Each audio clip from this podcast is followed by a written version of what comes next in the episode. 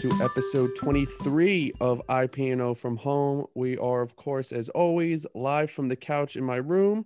And today we have a special guest who is Chris Manente, who is the executive director of the Rutgers Center for Adult Autism Services. Uh, hey, Chris, thanks for thanks for coming on the show. My pleasure. Thanks for having me, guys. Good to be here. Yeah. So so I I had met you last week at the actual uh, center that's that's being built, but for everyone listening that isn't isn't familiar with you or with what the center does, can you kind of give us a little bit about about your background working in autism services and how you got to to this point now? Absolutely, and I'll I'll, I'll try and give you kind of the the Cliff Notes version because it's it's been a, a, long journey with lots of twists and turns for sure. Um, but so I, I think it, it might make sense too um, to start with you know just kind of describing the landscape um, in our society, you know, for people with disabilities and people with autism in particular. Uh, I don't, I don't know if, if uh, you guys or, or um, your listenership has ever heard of, uh, there's a very famous saying and kind of like a little uh, political cartoon that goes with it, that if you judge a fish by its ability to climb a tree, it will live its life thinking that it's stupid right? And this is like a really historic cartoon. If you Google it, it comes right up. Um, like gives a representation of the animal school, where it shows like the diversity amongst all of the students in the class, right? You have the monkey, the fish, the eagle, right? Everyone is in this this classroom um, and you know you have the the teacher who's the one who like sets the expectations for what people have to be able to do in the class in order to be judged a successful student right and and again you know those expectations are are usually tailored to whoever the majority is or whoever you know again is, is represented the most in the classroom so again if, if if you know if you're the fish in the class and the test for the day is to climb a tree, right? You're, you're going to be at a bit of a disadvantage, right, in, in that test. Um, and so I, I think, you know, my, my first experience um, on my path towards being an advocate for people with disabilities and, and people with autism in particular was as a special education student um, you know, where I was put in classrooms in public school day after day, um, where I felt like a fish being asked to climb a tree, right? Where, you know, I, I was very capable um, at, at, at, being successful in a lot of ways. Um, you know, I was, I was, you know, really talented in a lot of academic domains even, um, but because I, I was a, unable to sit perfectly still, um, in a group of 30 other students and be a passive learner and just listen to what the teacher was telling me, um, you know, and, and not be moving around like, frankly, I was bouncing off the walls, right? Anyone who knows me today even knows that I'm an intense guy. Like that's how my friends describe me, right? Like I'm, um, and, and that's all a part of my identity and who I am. Can't change that. I'm a fish, right? So, so I think um, you know that's really where my journey began is, is as someone who you know lived in society knowing that the society and the structure both you know the educational structure the employment structure the social structure um, was kind of built for um, one type of person um, or one category of people and often feeling like i didn't fit into that. Um, you know that that ultimately i think inspired me to want to help other people who had a ton of value to give um, but were you know being commonly sold short on their ability to contribute that value in a lot of ways. Um, so you know long story short school was you know kind of like a prison sentence for me. Um, you know I, I, I just couldn't get done with that fast enough. And I actually, uh, instead of going towards more school, even though I was academically gifted in a lot of ways, I, I joined active duty, right? And so I enlisted um, as, uh, as a private in the infantry, United States Army at 17 years old. Um, and, and was like, you know, I had all this energy, really intense guy, figured maybe that's an avenue I could take to, to, to really add a ton of value. And it was awesome because in, in my experiences of rising through the ranks pretty quickly in the military and ultimately becoming a sergeant who was in charge of training new privates coming in, I once again kind of found myself in a position to help um, people learn who historically had had a lot of challenges in acquiring you know new skills and information retaining that information and then applying it like this process we call learning. Because um, a, a lot of the privates that i had coming in that i was expected to train lo and behold were prior special education students. So it turns out um, that actually a lot of you know individuals for whom college is not an option, who might come from low SES backgrounds or who might be you know um, special education prior special education students, end up going into the military um, and in particular the infantry into combat arms and you know it was it was my experiences in the military as a leader um, that really inspired me and, and kind of showed me that not not only can I be successful as a person um, who was categorized as having disabilities, but I could actually be successful as a teacher. Um, you know, someone that could help other people who historically had difficulty learning and succeeding um, in society the way that that it's currently structured. Um, so when I when I came off active duty uh, I, I, knew that I wanted to be a teacher of, of people um, who had difficulty succeeding again because of their um, difficulties learning or any other deficits that they might have, but really didn't know what direction I was going to go in. I was, you know, initially thought that I was going to be a special education teacher in public schools. And uh, so, as an undergraduate psychology student at Rutgers, um, actually, as, as luck would have it, I just kind of came, apro- came across a course called Fieldwork in Autism, where I had the opportunity to work as an undergraduate student at the Douglass Developmental Disability Center, um, which the DDDC is just, you know, one of the most historic, well-known schools for children with autism that exists in the world. Um, you know, the DDDC was founded by Dr. Sandra Harris back in 1972 at Rutgers, three years prior to the initial passage of what we now know as IDEA or the Individuals with Disabilities Education Act. So, you know, long story short, Rutgers has been an enormous innovator and leader in the space of educating people with autism, you know, for, for decades. Um, and I just had the, the amazing fortune to stumble into this opportunity um, where I got, you know, one of the richest and, you know, um, best educations as an early career practitioner into what it would mean to help people with autism succeed in, in various contexts of their life. And, you know, from there, I just kind of really got bit by the need um, to know more about autism, to know more about the experiences of people with autism, um, and how best to help them succeed. Because again, um, you know, autism and disability in general, I think there's this huge misconception that people with disabilities or people with autism in particular are broken, right? That these are a problem people that needs to be fixed or cured.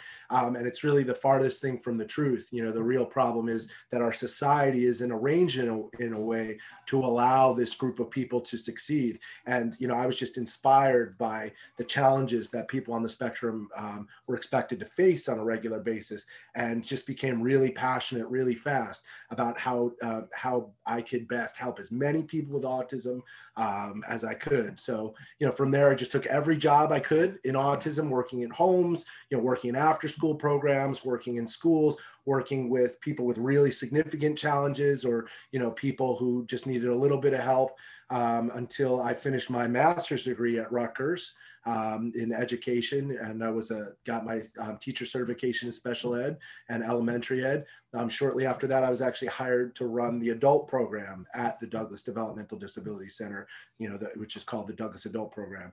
So I did that from 2008 uh, to 2014. I was finishing up my PhD. At, at Rutgers also. So I'm a three-time alum. You know, I bleed scarlet. This is home for me for sure. Um, and uh, you know, I, I the, the, the job at the Rutgers Center for Adult Autism Services came up um, a couple years later in, in 2016. So I, I promise that's like the short version. There's way more kind of twists and turns in there, but I, I think I'll uh, I'll leave it there for now.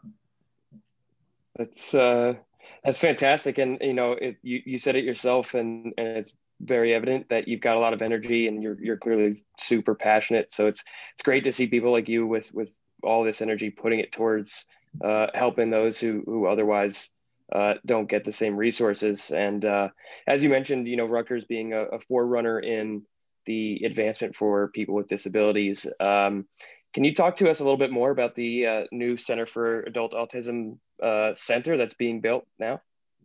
Absolutely. So um, as I said earlier, like people with autism, just in general, whether we're talking about kids or adults or anyone in between, um, just don't really get the opportunities to succeed um, in our society the way that that most people do. Um, but so adults, um, and that's individuals with autism, age 21 and older in particular, um, are really at a disadvantage um, because you know I, I, mentioned IDEA earlier, the Individuals with Disabilities Education Act. You know that that was a, a landmark piece of federal legislation passed originally back in 1975 that made um, that made it so that um, public schools had an obligation to serve people with disabilities, regardless of the nature or severity of their disability. And if your lo- local public school um, didn't have the resources to serve you because of the nature or severity of your disability, they had to pay for you to get a private education that would be appropriate. Um, so that has been obviously life changing and just um, incredible for all people with disabilities, people with autism in particular. But one of um, the, the kind of caveats of IDEA is that um, the, the funding and resources that individuals are provided through that piece of federal legislation um, runs out at age 21 right so um, you know while the expansion of educational opportunities has been um, incredible for a large number of individuals with various disability classifications um, you know, people with autism in particular um, really haven't seen the same good outcomes in terms of quality of life in adulthood. Um, actually, there's, you know, incredible literature emerging now um, that documents that adults with autism um, have worse quality of life compared to just about any other group of humans, um, even including people from other disability categories. And, you know, when we're talking about indicators of quality of life, we're talking about employment, we're talking about social engagement, um, financial independence, um, independence in your own residence, ability to care for yourself, mental and physical health, and life expectancy. Like we have new data that that demonstrates that people with autism are much more likely to die earlier um, than just about any other you know type of human. And again, that's not resulting from autism, right? Autism itself is not killing people. Um, it's you know all of the lack of opportunities and resources um, that are kind of embedded in an institutional way in our society and our culture that result in people with autism um, kind of having these poor outcomes. So, you know, historically, um, people really haven't given a whole lot of thought to what happens to cute little kids with autism after they grow up. Um, and, you know, the short answer is um, not a whole lot of good things happen to those kids, right? And so our center, um, kind of the, the the impetus for our center is to stand up and say that's not okay anymore, right? That our center stands up, you know, for you know people with autism who aren't able to advocate for themselves, and we also stand to amplify the voices of people with autism um, who can speak for themselves. Um, because again, for a long time, it just seems like nobody's uh, been listening and, and, nobody cares. So, um, you know, our, our center exists to support, you know, there's a lot of things that make us unique. Um, you know, one of the things is that we exist to support all people with autism because autism, of course, is extraordinarily complex in, in terms of understanding like what it means to be autistic, right? For some human beings, um, being autistic means, you know, that you have um, very little vocal speech, right? That you can't communicate um, through uh, vocal means, or that you know you um, a lot of people with autism have comorbid intellectual disabilities, and they might have like you know what was previously considered uh, mental retardation, which of course is now an not an acceptable term and considered you know a really derogatory way of referring to people. But again, so there are a lot of folks who need help, you know, even buttoning their shirt or combing their hair or brushing their teeth, right? Um, and and you know some of those folks might even also have you know, really severe challenging behavior, which means um, they might uh, engage in self-injury, like biting or hitting or hitting their head on things or, or being aggressive. And a lot of times those behaviors result from an inability to, to communicate to others what your wants and needs are, right? In contrast with you know the other radical end of the spectrum you know where you have you know humans who have a diagno- diagnosis of autism who have 160 iqs and are matriculated Rutgers students who are blowing the curve in their engineering classes and who drive and have friends and right? So i think that's you know part of the thing part of the reason we exist is, is to really shine a spotlight on a lot of the misconceptions that still commonly exist in the world about people with autism. Frankly that you know people with autism are a whole category of people separate from the rest of us normal people right? Like people with autism are me they're you they're they're people right? And so we all exist on like a continuum a human spectrum right? And so just trying to like blow away the us and them like segregatist kind of mentality um, and, and really get to a place where we all understand that we're all more alike than we are different. And any one particular quality of someone's identity, like having autism, um, shouldn't be used to define them as a whole. And uh, yeah so you know and the way that our center does this work specifically um, is is really diverse because you know we have we have programs that are specifically for um, matriculated Rutgers College students like the RCIS College Support Program, and then we also have um, programs that are lifetime programs to support adults with autism whoever they are, you know, whether they need a lot of support or a little bit of support, um, you know, through all aspects of su- successful adulting, right? And that's our SCALE program, S C A L E, which supports for supporting community access through leisure and employment. Uh, we also have our psychological services clinic, right, which does adult diagnostic evaluations, which is another thing that has been largely absent in the world, right? If you're an adult who doesn't pre, who has never been diagnosed as having autism, um, but you you display a lot of characteristics of autism, right? Um, there historically there hasn't been a place for you to go um, to get that kind of evaluation. And in our psychological services clinic, that's exactly you know where our folks specialize. In addition to providing um, like therapeutic services for anxiety, depression, right? Because that's another area where historically, um, you know, people have been really quick to kind of dismiss people with autism as being viable candidates for that kind of treatment. Because if you're someone with autism, right, surely you must have an inability to communicate. So, like any form of talk therapy wouldn't be appropriate for you. Well, turns out not so not so much right not true um, that people with autism can benefit you know from a lot of these these types of therapies that that other people also benefit from. Um, so yeah, again, I you know there's so much to unpack here, you know, because I'm so you know so proud of all the amazing work that that we do at the RCIS. Um, but I think that's that's probably like the, the highest level view of, of what we stand for that I could give. So I, I think it's fantastic. The, I, I, you know, love hearing you got the the mission that you guys have. I'm wondering where you see the opportunities in the future like where when when when we institute some sort of change is it i'm imagining it's both on a societal level but also on an individual basis like working with people with autism and giving them specific opportunities. How does that usually play out in terms of both of those elements?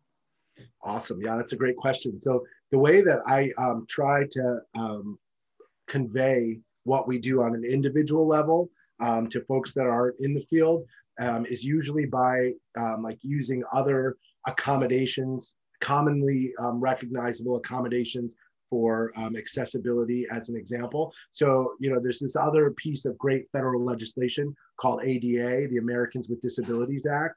Um, and that's the piece of federal, federal legislation that mandates that all of our communities be accessible to people with disabilities, right? And um, so while that piece of legis- legislation isn't specific to any one type of disability or disability category, the way that it's played out has really been um, specific to people with physical impairments and impairments of mobility. Like ADA is what you know mandates things like curb cuts or wheelchair lifts or like handicap accessible bathrooms, right? Um, and and so I think on an individual level, so so for people with physical um, mobility limitations um, there are universally effective accommodations that can be implemented for accessibility, right? Like if you use a wheelchair as your primary mode of transport, of you know, um, transportation, like a curb cut will work for you and most other people who use wheelchairs. It's like a universally effective accommodation. So in the work that we do, we also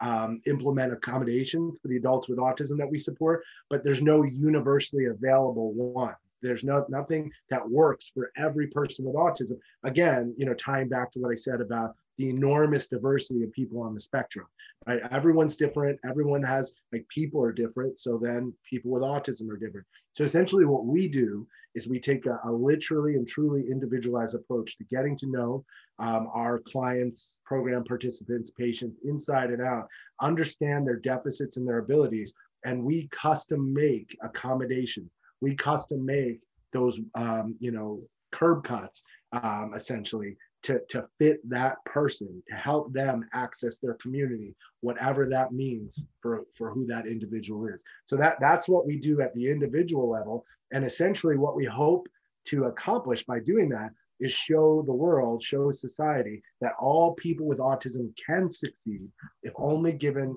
you know the opportunity and the resources that they need to do so and you know rutgers um, you know, was selected for our center because of the nature of the supportive community that our university um, uh, represents, right? When you go out on Rutgers campus, you feel a part of something, right? You see these students walking past, whether you're faculty or staff or a student, like there's a certain understanding that you're all a part of the Rutgers family, right? So a big part of our program was to embed ourselves in that community, not you know, have a center where we hang out most of the day and we go out, we take little trips out into the community kind of as a tourist, right? But to, for us to exist as members of and actors in, um, you know, the largest, larger Rutgers community. So what we do when we're creating these customized curb cuts for these individuals and we're showing that they can succeed in employment across campus, in leisure across campus, building new social relationships, we're basically giving an educate. We're not only helping that individual, but we're educating everyone they come into contact with on campus that people with autism have value, people with autism can succeed, and people with autism should be given the chance, right? Um, and so I think ultimately the other important thing that that our approach kind of represents is we represent a, a proactive approach to helping people like reach their max potential no matter who they are or, or what they identify as. Um, so basically, when when someone comes to our program, we give them the, the best resources possible. We give them exactly what they need based on the evaluations that we've done. We match them up with the opportunities that you know we've identified as being you know a great match for them, um, and then we're able to fade ourselves out as, as fast as possible to help that person be more independent. Whereas the more traditional approach is um, you know, just provide the bare minimum for survival, not, you know, for, you know, great success or, or reaching your potential, and then only provide excellent resources if there's a crisis, right? So waiting for things to go wrong and then providing a bunch of resources to that person. So like this can be kind of contrasted as a proactive approach, which is what we're taking, right? So we give someone what they need to succeed, and then we're gradually able to fade out versus a reactive approach where you know it's almost like a wait to fail approach um, you know where you, you, you, so and what i'm talking about really is like you know the philosophy underlying um, like society's approach to funding these kinds of services whereas where we really hope to have the largest impact where you know society as a whole can move from um, a common misconception of people with disabilities and people with autism in particular of being consumers of resources and like you know just someone you know where we're where it's charity. We're giving money to these poor people with autism right out of out of charity and they're just consuming resources without actually contributing a bunch back to society. So moving from that to hey if we give these these people these citizens the resources and opportunities they need to succeed, um, then actually they could ultimately contribute enormous value to our society. And over time, we can gradually lessen um, the supports that we'll need. Um, so again, also very high level um, kind of overview of what we intend to accomplish on that larger scale beyond um, us just helping you know individuals with autism and their family directly every day, which is certainly important to our mission as well. Um, and even beyond like the philosophical shifts I just talked about, you know, we really have shared a shared other than just supporting adults with autism and their families directly. Um, we have like pretty much an equal um, commitment also to training university students who want to work in this space, who might not even know that you know, having a career supporting adults with autism is even a thing that they could pursue, right? Because historically, like a lot of early career practitioners end up going the path that I took, where you know they go towards a degree in you know special education, working with kids in schools. Because up until this point, there hasn't been centers like ours that stand up and want to professionalize the field of adult autism services, right? So changing the the the conceptual and philosophical ways of looking at how best to serve this population, training the future generations of practitioners who want to specialize in this space. And then we also have amazing researchers um, like quantifying all of this work that we're doing and disseminating it out to the world so that hopefully other colleges and universities will try to replicate what we've done. Because again, this is not a, a space where there's any lack of demand. Um, the lack of opportunities and resources for adults with autism nationwide and worldwide represents an absolute crisis um, for these people and their families. So we, we really need other, you know, great strategic partners to step up and help us do this work.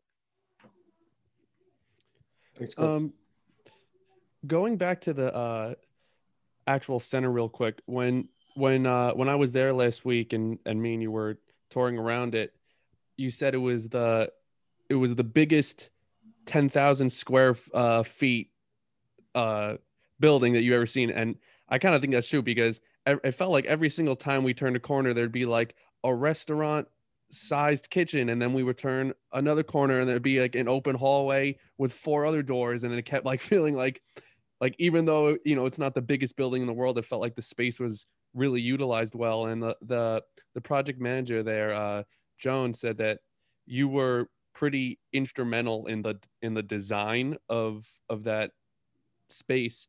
So I don't know if, if you've had experience like doing design like that before, but what was that experience like having such a, a, a important stance in the design of the building?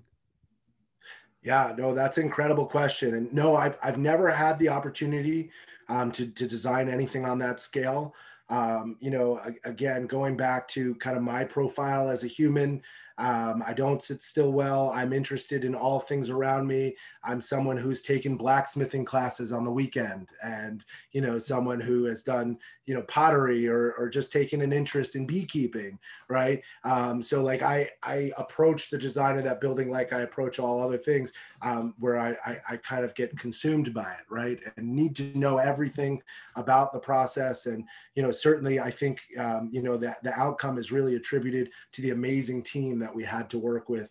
Um, you know, we we had um, KSS architects who are based in Princeton and Philadelphia, um, as well as our incredible team um, from IPNO, um, driven by Joan Sittler, who you mentioned, um, who I think whose whose jobs a lot of time was probably to wrangle me in, right? Because you know I I do um, you know tend to have a lot of ideas about the direction that things can go in, um, and also being a very practical and functional guy, right? The infantry sergeant that needs to accomplish the mission. You know, my my task to the team was to to you to to waste not an inch of the space, um, because again I I um, just feel this enormous weight and pressure um, to do everything within our power to help this population population of people with autism. So I needed our investment in this building um, to represent that and to make sure that you know every inch of that space is set up to do something in service of our mission.